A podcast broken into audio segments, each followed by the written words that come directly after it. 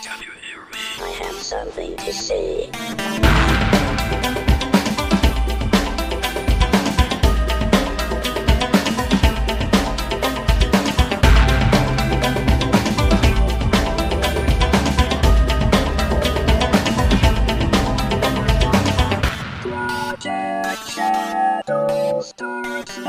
Hello, everybody, and welcome to this episode of Project Shadow. I'm sorry there wasn't an episode yesterday, but my voice decided to spontaneously go away. And, well, it's hard to do a podcast when you can't hear what I'm saying. I'm, I'm sorry for I have no idea what happened. Um, I wasn't coughing a lot. I'm actually feeling a lot better. It's just yesterday, and you can still hear it today. My voice is still quite thin, but yeah, for some reason yesterday, my voice decided to completely vanish on me.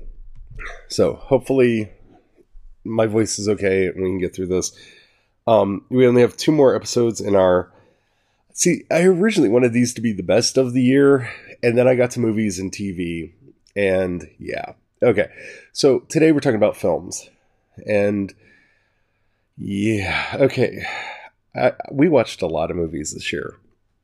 And I'm not going to talk about a lot of them because I really don't want to waste the time, energy, and effort to remember them. This was not a particularly great year for films as far as like the sheer number of really good movies that came out. And so I have broken up the films that we're going to talk about into three categories things that were on Netflix, things that were controlled by the Disney Corporation, and the one and only movie that made the list that I wanted to talk about that wasn't either of those things. Yeah, that that disturbs me more than almost anything else is that of the things to talk about, I have one movie that was not under the control of either Disney or Netflix. So there's that. And that one movie is Rampage. See, I thought about talking about Pacific Rim Uprising and some of the other films of that nature that came out this year, but eh, Rampage was the kaiju movie of the year, the big budget kaiju movie of the year. If you didn't watch it, Dwayne the Dwayne the Rock Johnson and his beloved white gorilla. Oh my goodness, it was so good. And I don't necessarily mean that in the way that like it should win Academy Awards or you know should be recognized as a paragon of filmmaking. No, it, it was a giant monster movie that did everything you want a giant monster movie to do you, you all know if you've been listening for any period of time, I love kaiju films. I love giant monster movies. And when I heard that they were making a movie out of Rampage, I I I, I just didn't know what to think because, well, I there's not a lot of story there, and then they cast Dwayne the Rock Johnson, and well, the Jumanji movie was impractically good, and a lot of that had to do with him. Um, oddly enough, the best video game movie I've ever seen, based on a video game that doesn't exist, kinda. So there's that. And in an attempt to continuously atone for the sins of the Doom movie, that's D O O M, not the D H O O M movies out of India that are incredible and amazing and over the top fantastic. We got Rampage, which honestly kind of is the best video game movie I've ever seen. Like it takes the heart of the story. There are giant robots destroying a, giant robots, giant monsters destroying a city. Finds a way to shoehorn the pretense of a story in there so it can have a beginning, middle, and end. And there you go. It it didn't need more than that. The characters, yeah, they're thin. The acting is beautifully over the top, and I love, I, I love that Dwayne Johnson is not only able to play the ultra smart zoologist, but also has the kinship with the animals. I, I enjoyed this movie. George was a great character. The CGI work in this film was really good as well. It just it hit all the buttons for me. If you like giant monster movies and you skipped Rampage for some reason, definitely check it out. It's it's really good. It it the, the, the gorilla is amazing. The wolf, the gator, like all of the characters, they, they did they did a very good job. It will not change your life. It will not show you the meaning of life. And if you're wanting a deep character piece or something that really make you think, not the movie for you. But if you just like watching giant monsters destroying cities, yeah, it, it definitely was the film of the year. And now we move into our next section, which I'm going to save the Disney movies for after the break. So now we're going to talk about Netflix. Netflix put out a lot of movies this year, and most of them were horrible. Utterly horrible. Uh, Titan, I think, should get an honorable mention for. It, it's a movie that could have done good things. Like Titan and Mute both could have done good things, but just. just didn't. It just didn't they could have, especially Titan. Titan had some moments where I thought it might zig instead of zag, and no, no, it did. It did exactly what I thought it would do. Eh. It, it was at least competent in that, and of course, you know, for honorable mention, I should mention the Cloverfield Paradox, which I think got hit a little too hard. It is very B movie, but I like B movies. I, I enjoyed it. I, I, again, it, it's not a great movie. The acting's not amazing. The story is not transformative, but eh, it was for what it was. It was okay.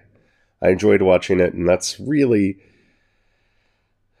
a big thing this year because there weren't a lot of movies that I enjoyed. I wanted to mention three movies on Netflix that I kind of enjoyed, but for very different reasons. First off, I wanted to talk about um, Sierra Burgess is a loser. I don't know how I feel about this movie. I really don't. I, I enjoyed it. I enjoyed it a lot. It's basically I don't know how to give to, to say to well I don't think you can really spoil this film. Like you watch the trailer and you pretty much know what it is. It's Mean Girls with catfishing. Except for we don't have anybody really fall to the dark side, kinda.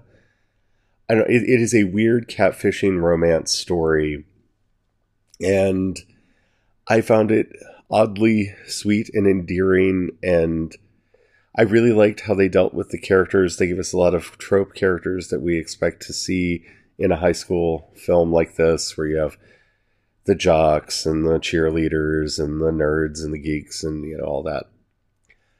But there was something about the way this movie was done that I, I found it very endearing.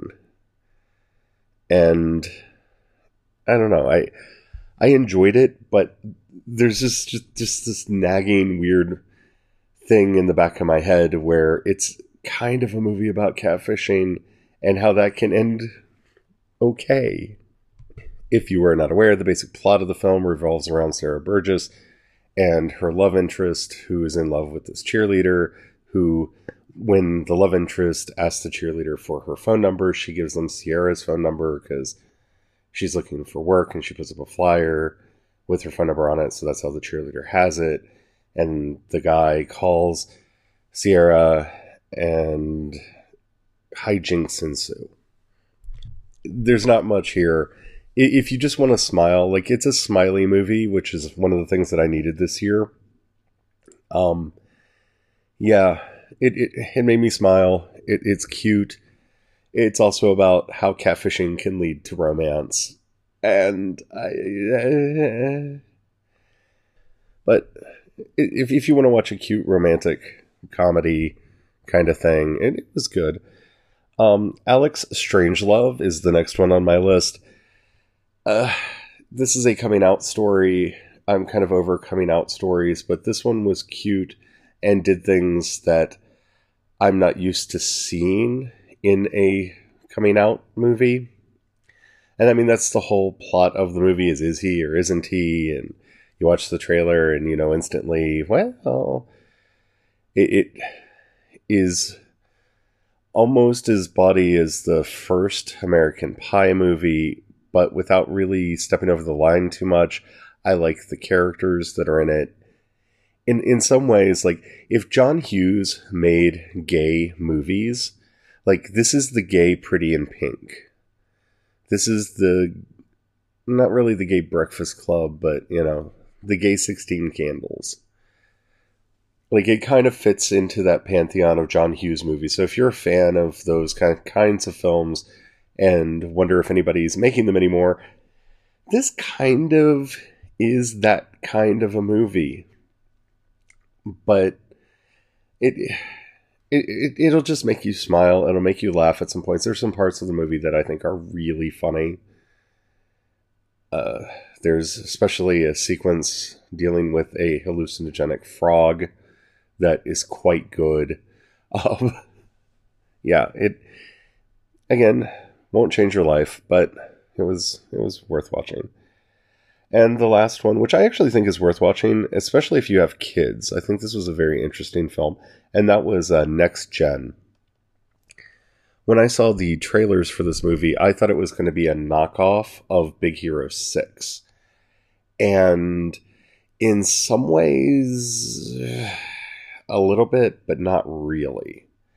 Like you could tell that it was probably originally conceived as, you know, a knockoff Big Hero 6. It has a lot of elements of that, but the characters and the setting is so different. Having such an anti authoritarian character, just, you know, such a rebellious character as our lead was very entertaining and rather enjoyable the message of the story kind of flits back and forth between you know technology will eventually destroy us all technology will be the thing that saves us and we shouldn't offshore all of our relationships to robots and technology. But if you can get past like evil steve jobs who is definitely a character in this movie um it has a really interesting relationship with you know the people in your life as they get older. One of the most poignant aspects of this movie is our titular robot um basically breaks out of the lab before all of its components are installed. And so it has very limited memory. And to keep its memories of its time outside the lab, it starts deleting other functions and other things that it doesn't need.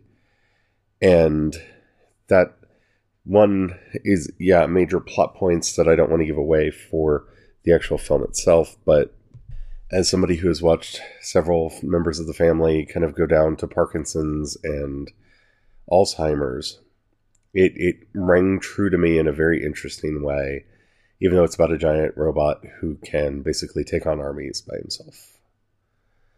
Which is not a spoiler. That happens like the first time you meet him. so that's not really a spoiler. Definitely check it out if you haven't seen it, especially if you have kids. I think your kids will really enjoy it. It it was it was really good. It's a, it's a movie I might actually watch again, like have on in the background while I'm doing things. I don't know that I'd sit down and watch it watch it again. If you have kids, they probably will watch it over and over and over again.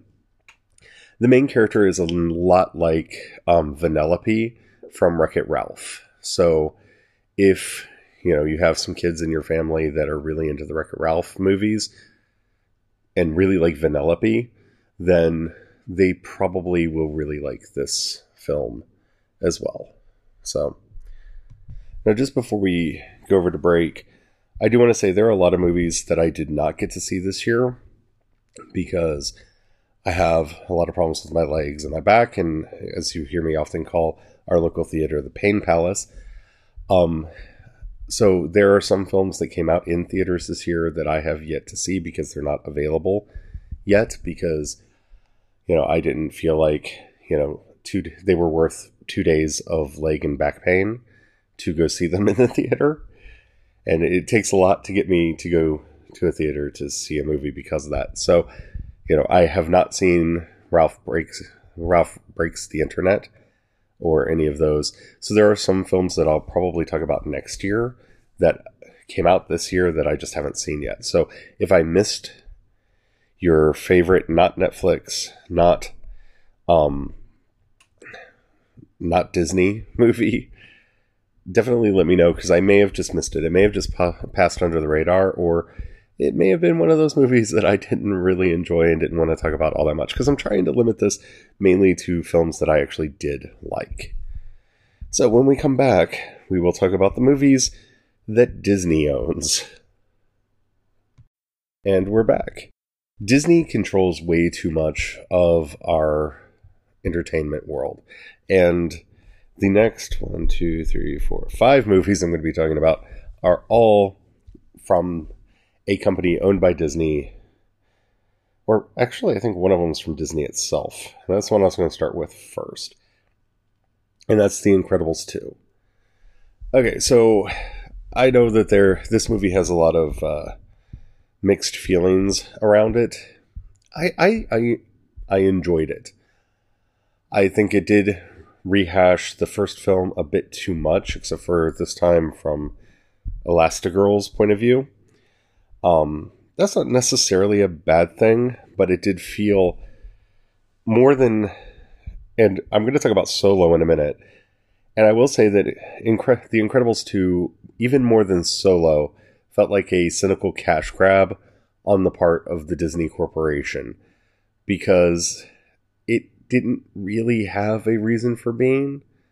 I think the story would have been much more interesting if we would have dealt with them getting through high school and you know through school like dash in school that was one of the most entertaining parts of the first film even though it wasn't in there that much. And um oh, i just lost her name. Uh, violet. Violet's time in school was also very interesting. There's some of that in this film not as much as i would have liked. Again i feel like they created a new syndrome for this movie and I don't think that that was necessary, at least not in the way that they did it. But since there will inevitably be an Incredibles 3, I, I would like actually more time with the family dynamics. I mean, Jack Jack is an interesting character. I would actually like to see him mature slightly. Like, that's one of the things I do want for the next movie. This movie takes place literally right after the first one because the first one ends with the Underminer coming up. This actually begins with the Underminer coming up and them saving everybody from him. I, I would like a bit of a time break because I think, you know, Dash in high school would be interesting. Violet in college would be interesting, and a an older Jack Jack who can talk would be interesting. Just because it would change the dynamics enough that it would allow you to write a very different story than the one that they're doing. I doubt that's going to happen. Jack Jack's going to be a baby forever. But eh, it wasn't bad. I, I definitely would watch it again, but not. This isn't Toy Story. Like the Toy Story movies, they're all good. You know, almost, you know, borderline great. I mean, Toy Story 3 may be the best of the Toy Story movies. Cars 3 is definitely, I think, the best of the Cars movies. Um, I don't know if uh, Incredibles will do that with maybe Incredibles 3 will be the best Incredibles movie, but it feels like a sequel. It was a sequel. Meh.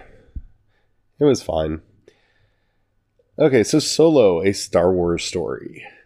Oh my goodness. I enjoyed Solo. And I don't know how many of you did, mainly because not a lot of people went to the theater to see it. And I think that that was intentional. I have said for a very long time that I felt that Solo was intended to be not necessarily a flop, but an underperforming Star Wars movie. I think that that was intended. I think that was baked into its DNA. Because, one, if you're going to do movies about any of the characters from the original series, Han Solo is definitely going to be one that people are going to want a movie on.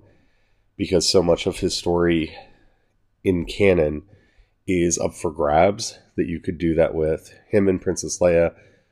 We kind of have Luke almost too locked in to do this kind of a story for him. I still want my Ewan McGregor Obi Wan Kenobi movie though. Definitely, please give me that. I want Cowboy Obi Wan on the, in the deserts of Tatooine. I, I just, I, I want it. I want it. Make that happen. But of course, as soon as you recast an actor like Harrison Ford, there's going to be some resistance to it, and that was kind of the test marketing for this: is could they recast and get a big enough audience? And uh, they, I think the answer that they got was a maybe. Because when you actually look at the numbers for Solo, it didn't do as bad as a lot of people want to make it sound, but it did underperform what a Star Wars movie usually does and a lot of that's because Rogue One was unexpectedly successful. I don't think that they, you know, really anticipated a Star Wars flick with no characters that you know from previous media, unless you watched the Clone Wars animated series, because Saw Gerrera, you know, premiered in that. All of the other characters were fresh and original for that movie but it did better than they expected. And you have to modulate expectations, or successful movies look like a failure. I mean, I'll never forget this. You know, I forget forget which album it was, but it was was it music or Drown World? It was a Madonna album that came out and went like double platinum almost instantly, and was considered a flop because it didn't sell as well as her previous album. And that's when I realized that the press is stupid. You know, anybody would have been ecstatic with the sales, but you know, for any other album, it would have sold great. But because all we care about is growth in our capitalist economy, it was deemed a failure. And I do think that Solo takes a lot of pressure off of episode nine, whatever it eventually be called, whatever it's called, because as long as it performs in the in in the ballpark of what a Skywalker flick, a, a movie in the Skywalker saga, does, it will be seen as successful. And again, I think that was part of the purpose of Solo. These intermezzo films were meant to tap down excitement. And having said that, I loved Solo because they were honest to the character. He is a bumbling idiot who's incapable of doing anything right. And if it wasn't for the people around him, would have died over and over and over again. And that's the character that we meet in this movie because that's who Han Solo is. I'll fight you on this. Rewatch the movies. That that's who Han Solo is. That's why I never liked Han Solo in the extended universe because they gave into the fan service Han Solo of him being some kind of like superhero. And of course, Lando Calrissian was the breakaway, wonderful thing of the movie. And if they're going to do any more of these, could we please get Donald Glover back and do another Lando movie? Maybe call it Love Commander? I would definitely go to the Pain Palace to watch that. Definitely. So, Solo was good. And now we get into the realm of the Marvel movies. We have three movies here that we're going to talk about. We're going to start with uh, Ant Man and the Wasp, just because we're going to do them in half alphabetical order. This was a good heist movie. I thought it was actually a little bit better than the first Ant Man movie because it didn't have the baggage of explaining Ant Man and his powers. Know, the I think the first Ant Man movie was a good movie, but it had a lot of origin story stuff that it had to get through to get to being a good movie. I, I really like how this worked. I liked the story. I liked the pacing. The end was wonderful. And I know it's the last of the three to come out, but I wanted to just didn't have a lot to say about it, so I just wanted to get it out of the way. I enjoyed it. If you like heist movies, if you like Paul Rudd, it, it, it's a Paul Rudd comedy action flick, and it was very good. I enjoyed it. Black Panther. Oh my goodness. I do not have enough good words to say about Black Panther. As we already talked about in my top tracks of the year, the soundtrack for Black Panther has been the soundtrack of the year for me. And I mean that in several different ways. I've been listening to Ludwig Göransson's actual soundtrack for the Black Panther movie, and he released a remix album of, I think, five tracks from the soundtrack. They're so good they're so good. You should definitely, definitely check it out if you haven't listened to them already. I don't know what I can say about Black Panther that hasn't been said already. It is a wonderful movie. It was great to see. It is up there and probably is my favorite of the Marvel movies just because the action sequences were astounding the characters were very well written and very well fleshed out, including the villain. Killmonger was an amazing villain who had a knack of almost convincing you that he's right even when he's not, which is a very hard road to, you know, go down. The story was good, the acting was amazing there's there's nothing bad to say about this movie. It it the, from, from I mean every aspect was done so well that I mean it it is kind of now it's it's up there with the first Superman movie in like the pantheon of this is how you do a Superman this is how you do a superhero movie. Like this is how you do it. And a lot of that comes from being able to have developed the origin story of both Wak- Wakanda and the Black Panther character in the Winter Soldier. I'm sorry, in Civil War, which was necessary to get that out of the way so that this story could be what it was. Visually, it was breathtaking. The characters, the world that it built, like I want so many more movies set in Wakanda. I want so much here. Like they did such a good job. I'm in love. And last and uh, most obvious, Avengers Infinity War. I am still flummoxed to this day that Marvel talked Disney into letting them do the snap. Now, I know that those of us who were familiar with comics, we knew it was going to happen. What surprised me is that it happened. Because a big tentpole movie like this, allowing it to have such a dark ending, I didn't think Disney had it in them.